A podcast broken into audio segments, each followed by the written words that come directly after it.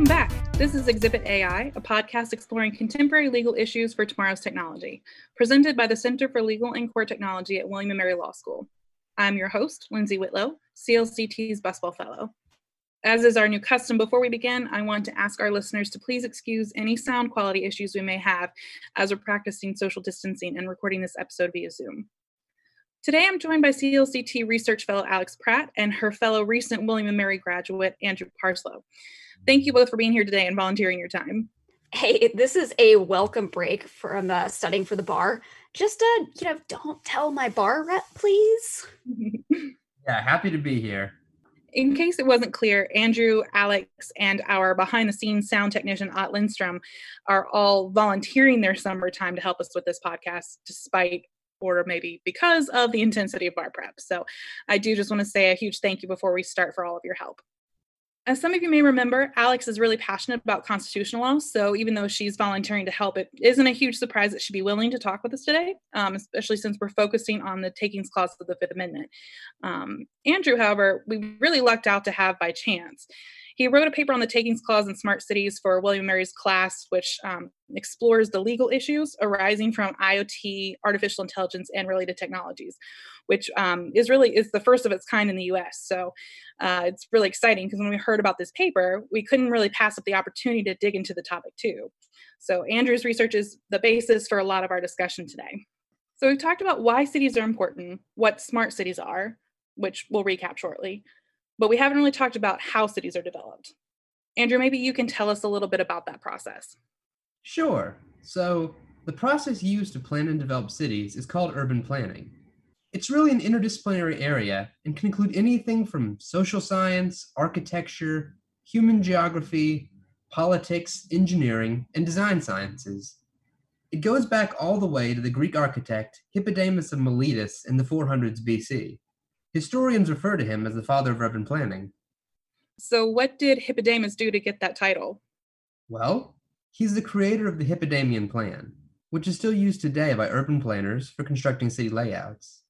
The plan uses rectangular blocks, which represent lands of equal area, which are then crossed by parallel lines representing streets in a grid like pattern. The location of important city structures and landmarks were placed in the center of the grid, while homes were placed on the periphery. Okay, well, that seems pretty logical. What were the Greeks doing before that? Um, before the invention of the Hippodamian plan, most city grids were irregular, and buildings were built around an important landmark, like the Acropolis in Athens. This made it difficult to transport goods or supply water to houses. After Hippodamus, many cities were designed according to his principles a square city, a street plan based on squares or rectangles, a colonnaded main street, and a large agora in the center. An agora being kind of like an open space for markets or for people to assemble. Of course, this was the Greek system, which was used quite extensively in Roman compounds, because you know the Romans just basically copied everything from the Greeks, then put their own names on it. But it wasn't used necessarily in the rest of Europe. Uh, many European cities grew organically, bit by bit. If you've ever been to, you know, parts of the original city of London. It's just a maze of streets.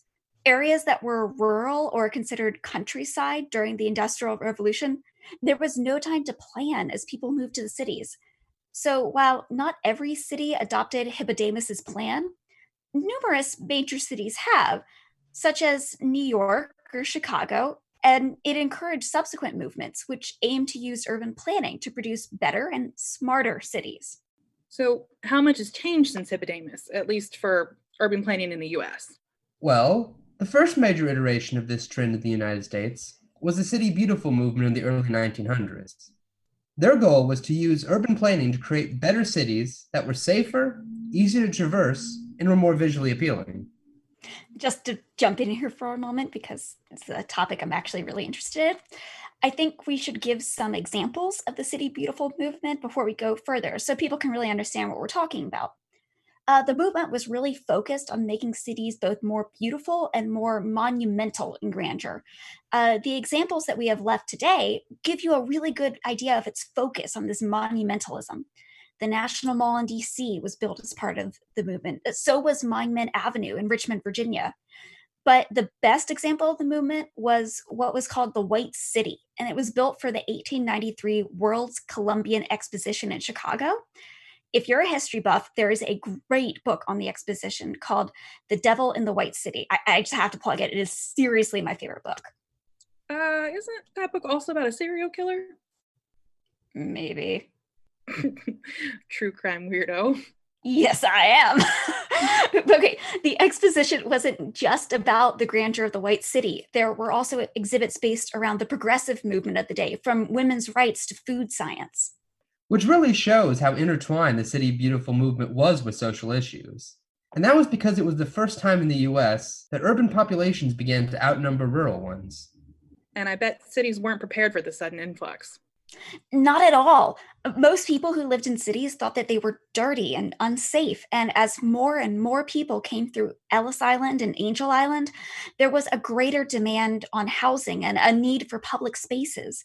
City design also caused problems for sanitation and pollution, problems which span the class divide. So the City Beautiful movement was a welcome project for both the wealthy and for the poor. So, is this the type of planning we subscribe to today? Not so much. The movement's success was limited because it failed to adequately address socioeconomic problems. But it did recognize zoning and physical infrastructure's potential to further the public good, and it established a substantial legal framework which has been vital for the development of smart cities. An example of this would be the case of Euclid v. Ambler Realty Co., which established the legality of zoning. Okay, so let's bring this back to smart cities. I know we've talked many times about what a smart city is in previous episodes, but to help remind our listeners, or maybe if this is your first time tuning in, Alex, would you briefly review the definition we're using for smart cities? Sure. And just for our listeners, this definition that we're using, it is our own definition because there is no one definition of smart cities. As Catherine said in our first episode on this topic, smart cities involve an integration of information technology systems with other critical systems in a city like education healthcare public safety uh, real estate transportation uh, utilities. Now data is going to be collected by sensors of which there may be thousands in just a small area and the integration of sensor technology with critical city infrastructure allows for continual collection and sharing of data across these city systems uh, both public systems and private systems essentially cities are using these sensors to gather the data needed to make their short-term and long-term decisions. And one thing we keep emphasizing is that smart cities of today they're not like a uh, the jetsons cartoon you know big high-tech sci-fi cities in the sky. What we call smartness it's being retrofitted onto existing infrastructures. In the us these cities aren't being built from the ground up but they are in other places around the world and what's really important with regard to these devices is that though they generally operate in the cybersphere, they have an impact on the physical world. And that's why we have a potential conflict with the takings clause. What a perfect segue. Why, thank you. why don't we take a few minutes to talk about the takings clause? What do we mean when we use the phrase and where does it come from? Well, the Fifth Amendment of the Constitution has several different clauses, most of which are about criminal law and procedure, but most relevant to us today is, as you said, the takings clause. It basically reads The government shall not take private property for public use without just compensation. The process of the government taking private property for public use is called eminent domain.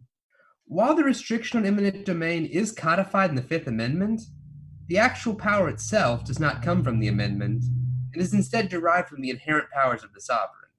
Now, I want to disclaim that even though this clause generally seems fairly straightforward, there are whole treatises walking through every little nuance within this area of law. We can't do that here, but we will do our best to give it a general flavor of it. Yeah, a general flavor is kind of our thing. Definitely, because I can already tell that we're going to need to unpack this quite a bit, and it's only like 10 words long. So, uh, for instance, what does the government have to do for it to mount to a taking? What is public use?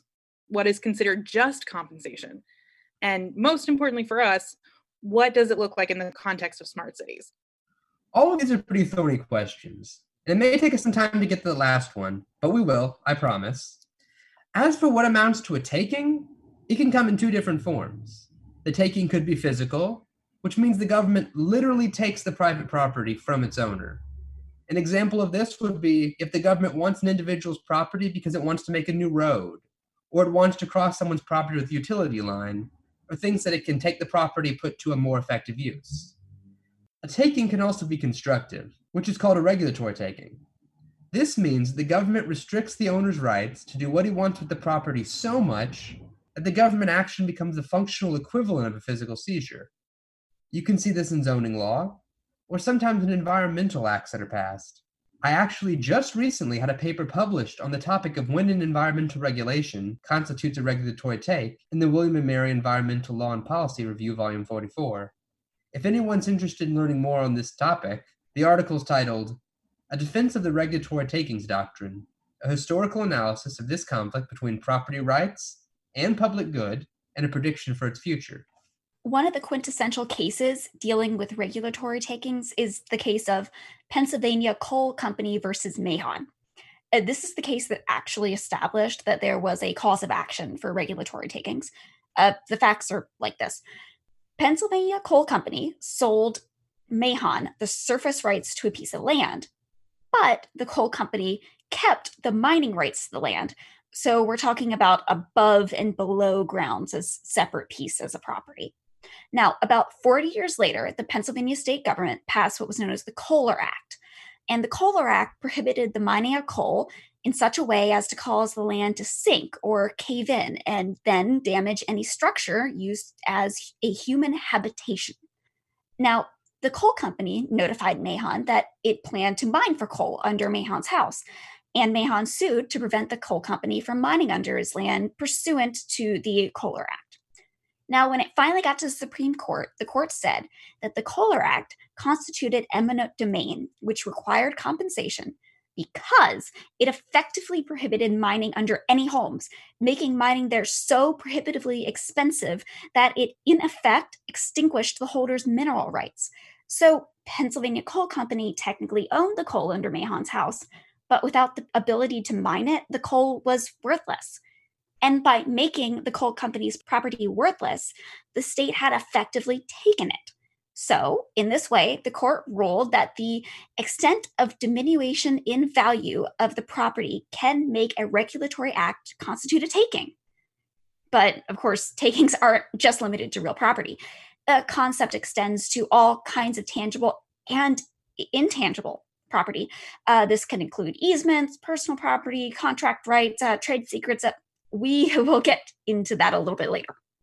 This whole concept seems really strange to me. I mean, the one thing I remember from my property class is that US property laws basically give the owners carte blanche to do whatever they wish or don't wish to do with their property. So, what am I missing here? Yeah, you're right. This is sort of the antithesis of how we typically treat private property in the United States. In fact, the clause just prior to the Takings Clause in the Fifth Amendment makes it clear that no one should be deprived of life, liberty, or property without due process of law. The justification for the takings clause is most often said to be that by allowing the states to force the sale of a landowner's private property, it's possible to eliminate potential holdout issues and, theoretically, make the most efficient use of the land in question. A holdout could be someone refusing to sell their property when all the other properties around it have already been sold to the government, but they're holding out to try to get a ridiculously high price for their property. Okay, so I mean, I guess it makes sense if we think of using land in the best way for the greater community. And this sort of generally explains what a taking is. But then the clause goes on to say that land can only be taken by the government, and I think we've discovered also in some cases common carriers for public use. So, what does that look like? Originally, public use was exactly what it sounded like land would be taken for use by the public. Basically, the property acquired by eminent domain must actually be used by the public, or the public must have the opportunity to use the property taken. In this case, the use must be in common for all people in the community, not just a small group or a particular individual. In circumstances where there are no specific laws detailing the government's intended use as a public one, the courts tend to rule in favor of the rights of the property owners. But that's if judges are going by the narrow definition of public use. There is also the little fact that the word use can be interpreted in two ways in this context. It could mean employment or it could mean advantage. So if we read the phrase as public employment, which may mean using eminent domain only for projects where the public may use the land acquired, it would mean like a for a public park. But if we read use to mean public advantage, then that would mean using eminent domain for any project serving the public good or the public welfare. So, like taking beachfront property to stop erosion. Honestly, this is why people hate lawyers. How could the interpretation of such a simple word like use result in such varied outcomes? I Anyway, moving swiftly along, Andrew, you said the use by the public, or it sounds like Alex's public employment, like a park, is how the term public use was originally interpreted. So what about now? I'm guessing it has to do more with the public advantage or the, the welfare of the public. One case turned all jurisprudence on this area on its head the case of Kelo v. City of New London. Here, the local government in New London, Connecticut, used its eminent domain authority to seize private property to sell to private developers. Affected property owners sued New London in state court, arguing that the city violated the Fifth Amendment's takings clause because it took private property to sell to private developers and that that wasn't a public use. The city argued that developing the land would create jobs and increase tax revenue, which to the eyes of the city would be a public use.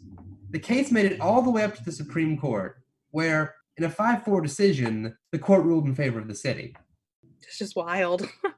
so private property was taken for private development and was then intended to offer a profit once sold, and the court still ruled in favor of the city. The court held that the city was not taking the land simply to benefit a certain group of private individuals, but was following an economic development plan. The majority argued that these types of justifications for land taking should be given deference. The taking here qualified as public use, despite the fact that the land was not going to be used by the public. The Fifth Amendment did not require literal public use, the majority said, but a much broader and more natural interpretation of public use as public purpose. And the majority of state and federal courts follow the broader definition of public use. But states can narrow the definition as they see fit. Uh, that broader definition provided by the Supreme Court, that's the ceiling. It's not the floor. Uh, the public outcry in response to Kelo was really strong. And I think it's something like 45 states now have statutorily limited what can be considered public use. I mean, I would hope so. There's a case that came much later that honestly made it almost impossible for the landowner to win a case of compensation for a taking. Um, you know, and cases built on that case. It's just layer on layer of complications that have basically made compensation cases for takings unwinnable for the plaintiff. Yeah, and if we remember the clause just before the takings clause in Fifth Amendment, you know, no person can be deprived of life, liberty, or property without due process of law. We can make exceptions if the taking is for the public good. Okay, fine if it's the only place for the highway, so we need to buy your lands, okay, you know, public needs must. But to buy it and sell it for a profit to a private company, all right, that was just a step too far for most people. I mean, I'd have to consider myself in that group. I mean, I know that they didn't end up making a profit off of the sale, but I mean, it just seems like it's not fair. It isn't. In fact, after they took um, Miss Kelo and some of the surrounding area's property, the development plan fell through. To this day, that property is still just an abandoned lot. Oh my gosh, that's see, that's another layer. so we've already gotten through two of the big three questions. If the government takes your property for public use, they must give just compensation. So, what is just? Like, how do we know it's fair? So, this is one of those subjective questions courts must answer. Generally, the government must pay the market value of seized property, but there are many exceptions. The issue we run into here is that even if the seizure of property by the government can qualify as a taking, it may not be compensable. Legitimate uses for state police power, for example, they don't require compensation to the property owner. And neither do laws that aim to prevent nuisances or interference with certain property rights. So, generally, we're looking at the fair market value of the property as being just or fair, but there are still certain governmental actions that may amount to a taking that the landowner just won't be compensated for. Is that right? Yes. Um, like I said in the beginning, there are all kinds of nuances in this space, but that's the basic premise of eminent domain procedures. Okay, so as ever, how do we tie this back to smart cities? Well, smart cities require thousands, if not millions, of data collecting sensors to be placed strategically throughout the city. And again, unlike the Jetsons, smart city planners are operating within an already existing infrastructure framework and must use buildings or utilities that are already in place. Some of these sensors may need to be placed on private property in order to be put to their best use. Well, I can't imagine that sensors are all that big. I mean, how would putting something so small in a building amount to a taking when we've seen how difficult it is for landowners to win these type of cases? So, one of the few types of takings that lies firmly on the side of the landowners is permanent physical intrusion. In the case of Loretto v. Teleprompter Manhattan, the city of New York wanted to put a cable box and wires on the plaintiff's property. Loretto argued that this was a taking, and the Supreme Court agreed with her. It held that any permanent physical intrusion on a landowner's property, regardless of how minimal, constitutes a take and would require compensation. Funnily enough, in this case, the addition of the cable box actually increased the value of her property. Even still, though, the permanent physical intrusion was a taking. Though, since there was no decrease in value, she only received nominal damages of $1. This is probably the closest case to what a landowner may claim if a city wants to place permanent sensors on his property. Essentially, if a utility is placed on an individual's property for an indefinite period of time, the state or the common carrier will have to pay for it. Now, by the end of 2020, um, pandemic permitting, American Electric Power alone plans on laying out over 4,000 miles of fiber optic cables. Uh, that kind of infrastructure would involve the crossing of a significant amount of private property. This would require numerous small payments to a large group if eminent domain is implemented. Well, what happens if the sensor fails or someone has to come out and fix it? Who who pays for that? Well, first, what the government is granted for this permanent physical intrusion is called an easement. It's a type of property right that someone can acquire in real property that belongs to another. They typically allow for the holder to use certain portion of the property for a well-defined purpose, like trying to reach a different property or to lay an underground cable. So, these easements for physical intrusions will have to factor in the cost of maintenance by the government or the private property they procure. For example, to place the cable or to repair the cables when damaged. Easement cost is a particular concern for fiber optics because the cables are rather fragile, and if damaged, there's a need to immediately repair them, which could potentially frequently interrupt the use of the landowner's property where the wires are buried. I think we sort of touched on this in a previous episode when we discussed 5G technology. Yeah, we did. Uh, 5G is supposed to improve latency and increase efficiency for cell service, but it operates on a shorter wavelength than 4G or LTE does, that means more sensors are going to be needed, uh, more nodes that function like mini cell towers everywhere. In the next few years, the number of these nodes in the US is estimated to rise from 86,000 to 800,000. Wow. I mean, that is an incredible increase. I have to imagine there's been some kind of pushback on this. For sure. The eminent domain procedure can certainly be used as a political tool, this is especially true for those who oppose the development of smart city technology. Using fiber optics as an example, there are so many groups in opposition to its implementation that 25 states have enacted legislation prohibiting municipal broadband. And as Ott mentioned in a previous Smart Cities episode, there are people who oppose technology like 5G for health concerns. Uh, that's even though various organizations, like, say, the uh, American Cancer Society, have numerous studies showing that 5G nodes pose no health risk. But, you know, because we're humans, that has done very little to sway public opposition. So that, I have thoughts on this. I mean, yes. So, is there a way for us then to add this technology without ending up in some sort of political quagmire? The trouble, like we mentioned earlier, is that smart cities are being built over and under pre existing infrastructure. And a lot of that infrastructure is already on private land and is only allowed to be there because of easements. When an easement's created, it has a particular stated purpose in mind. If the city wants to slightly modify currently existing infrastructure to serve smarter, newly developed services like utility poles for 5G nodes, power lines for fiber optic networks, road easement for self driving public transport, or obsolete road easements for green spaces, the government may be required to pay for a whole new easement. Some states will allow for utility easements to go slightly beyond their original use, but others do not. One of the more long term goals of smart cities is that with improvements in public transportation and the eventual implementation of autonomous vehicles, the land used for traditional roadways could be reduced and used to make green space, uh, walking trails, other types of public spaces. But we have to remember easements are not blank checks to use land under the easement however the government wants. Well, what do you mean? Okay, there's this 2014 case called Brandt Trust v. United States.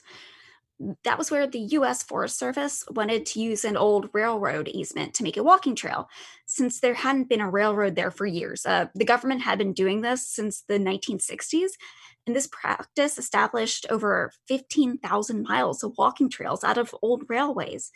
Okay, so think about it. There was a path cut into the land through the trees, you know, originally for a railroad, but trains aren't using it anymore. There's this pre cut path that's perfect for a trail, right? But because it was an easement, that means the government didn't own the actual land, somebody else did. Plus, the government didn't even own the easement, that belonged to the railroad. So the landowner argued that just because the railroad ceased to use the easement, that didn't mean that the government now got it. The government didn't have a reversionary interest.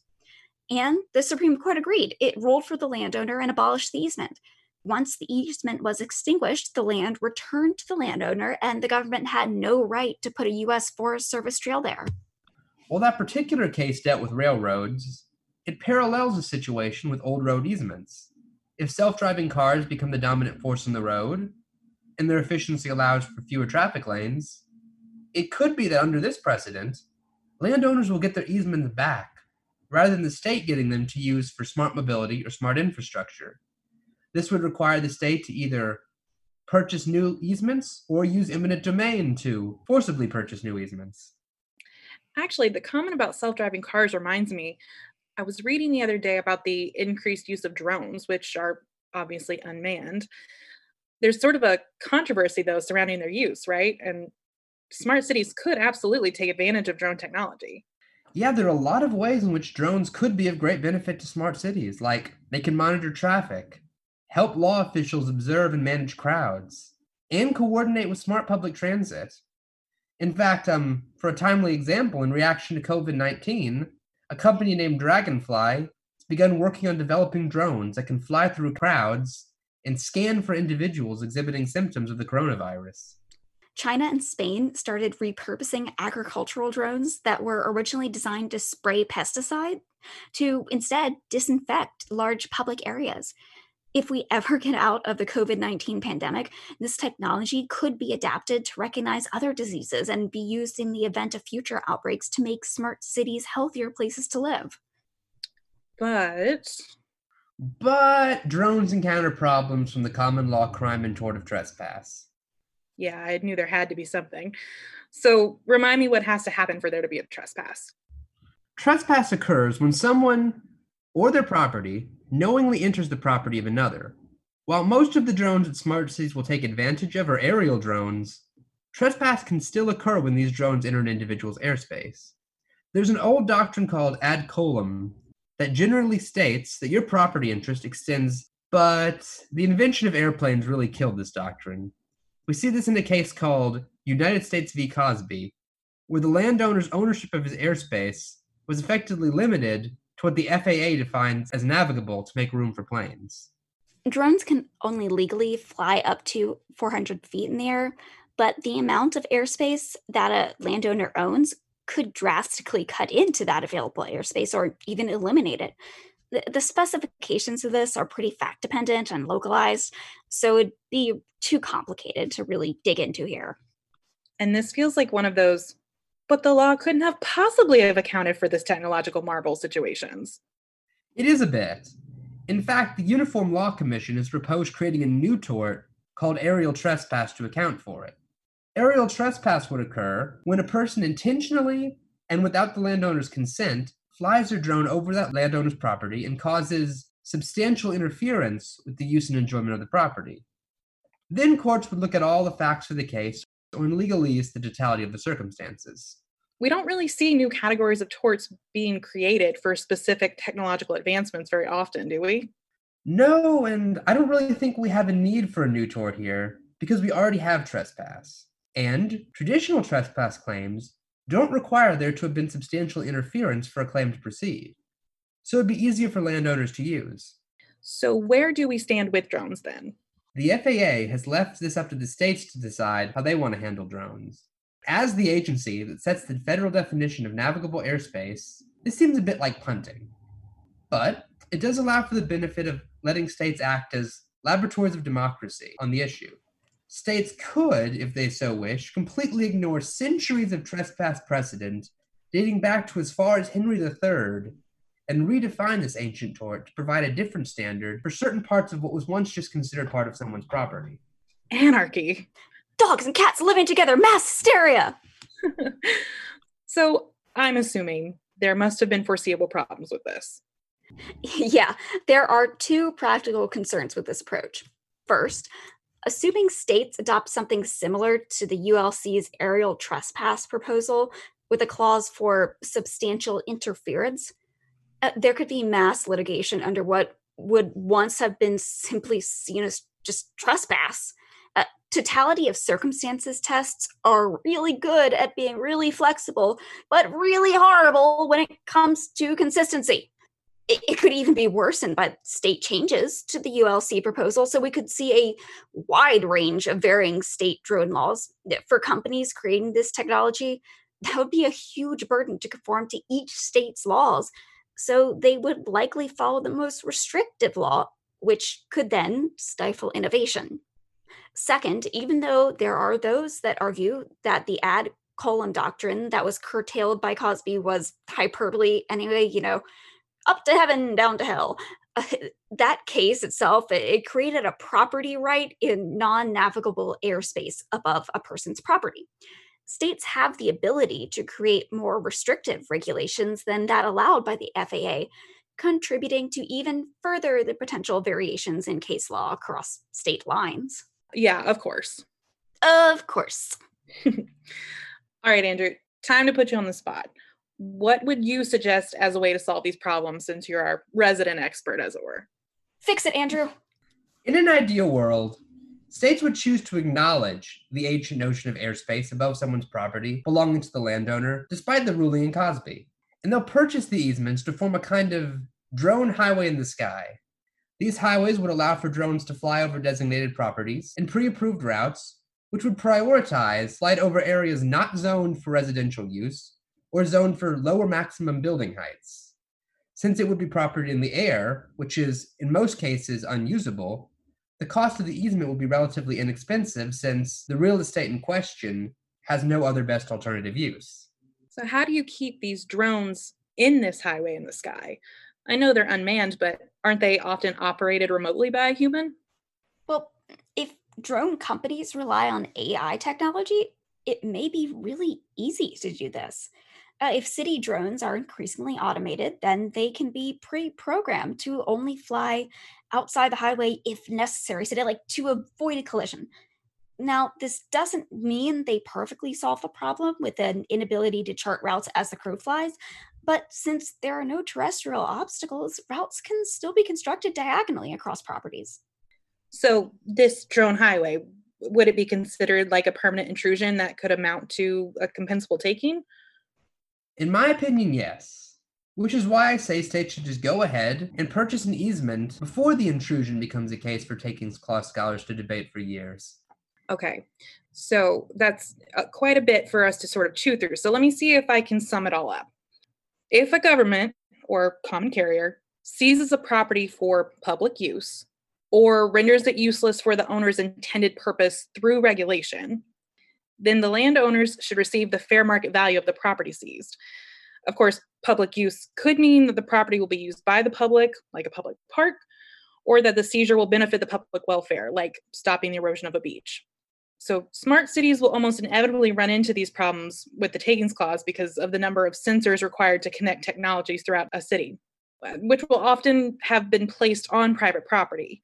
Taking, quote unquote, this space for fair compensation would give the local government an easement to use these properties, but it may be limited to a particular use, um, which could make it difficult for the city to shift its use of the space. And as is often the case, we will continue to grapple with a reactionary legal system as technology advances, like in the case of drone usage. Does that about cover it? I think you got it. Well, that's great because there are so many facets of this, and we talked about the nuances that sort of fall under this general takings clause um, that it i can't imagine that someone interacting with this for the first time is probably a little overwhelmed. So thank you guys for trekking through it with us. Um, i did want to ask if you had any sort of ideas of what this is going to look like in the future for smart cities. So maybe if you guys had any comments or um, thoughts about that that'd be great for us to hear taking it back to kind of um, personally where I see it going, instead of like these large scale takings, that we might see things much more like Loretto because these cities are going to be putting tons of sensors out there. We're looking at much more small scale takings. But we have to remember, going back to our previous podcasts, these sensors might not be government owned or run. They might be contracted through a company. So that's, you know, it's something we have to think about when does this you know does the private public like line happen if the private companies are going and putting things on your property or taking your land? Does that complicate things? Does that you know does that is that something that was going to alter the analysis? Uh, it's just something to think about. Um, they might also be able to avoid some of the taking issues altogether by doing um, what they're doing here in california where um, to pass the building code a new home is required to put solar panels on their roofs, normally requiring something that, that could be seen as a permanent physical intrusion. But here it's required in order to get house approval, which, if done for small things like that, could potentially bypass the taking requirement. That goes again to what we've been talking about this whole time the public and the private. Those solar panels might not be property of the homeowner. They might be leased out through a, from a company. So that's then forcing a private landowner to put a private property onto his real property but it's all regulated by the state. That would still um, be a take though because if you treat it like a common carrier government enforced to be on the property doesn't matter who the government's putting it on there. See and it that's really how messy. Exactly. It, it just sort of tangles up on itself all over again. Mm-hmm. And you think you sort of pull one thread, it actually you're retying the knot. So somehow. maybe that shows that like the tech changes are not going to alter the takings clause analysis that these are just new things but it's you know uh, it doesn't actually change anything like the form of the government interference doesn't matter no, but we, have been like ever since the very first city, like people have been adding new forms of infrastructure to improve cities. And while you've had some legal changes, a lot of the changes we have now aren't really that different than the changes we had in like the City Beautiful movement that required a lot of these early takings and zoning cases. Well, per the usual, our discussion has given us a lot of food for thought as we try to sort of balance the traditional view of property rights with the need for the intrusion of those rights, really, to create smarter communities. Andrew and Alex, thank you so much for joining us today and sharing your thoughts. Thanks for having. You're for very welcome. This is so much more fun than Virginia civil procedure. uh, yeah, I remember. yeah, yeah. As a tear rolls down your cheek. Just uh, miserating a little bit. But I, yeah, I also want to send out a huge thank you to everyone listening. If you enjoyed this episode, please don't forget to subscribe to our podcast, Exhibit AI, where you can hear more about the intersection of law and emerging technologies. For more from CLCT, you can find us on Twitter, Facebook, LinkedIn, and our website, all linked in the description of this episode. And finally, this podcast is made possible by a generous grant of the Silicon Valley Community Foundation, which is funded by Cisco Systems Incorporated. We truly appreciate their continued support of our independent research efforts. Thanks again for listening, and we hope you all stay healthy and safe. Until next time, this is Exhibit AI signing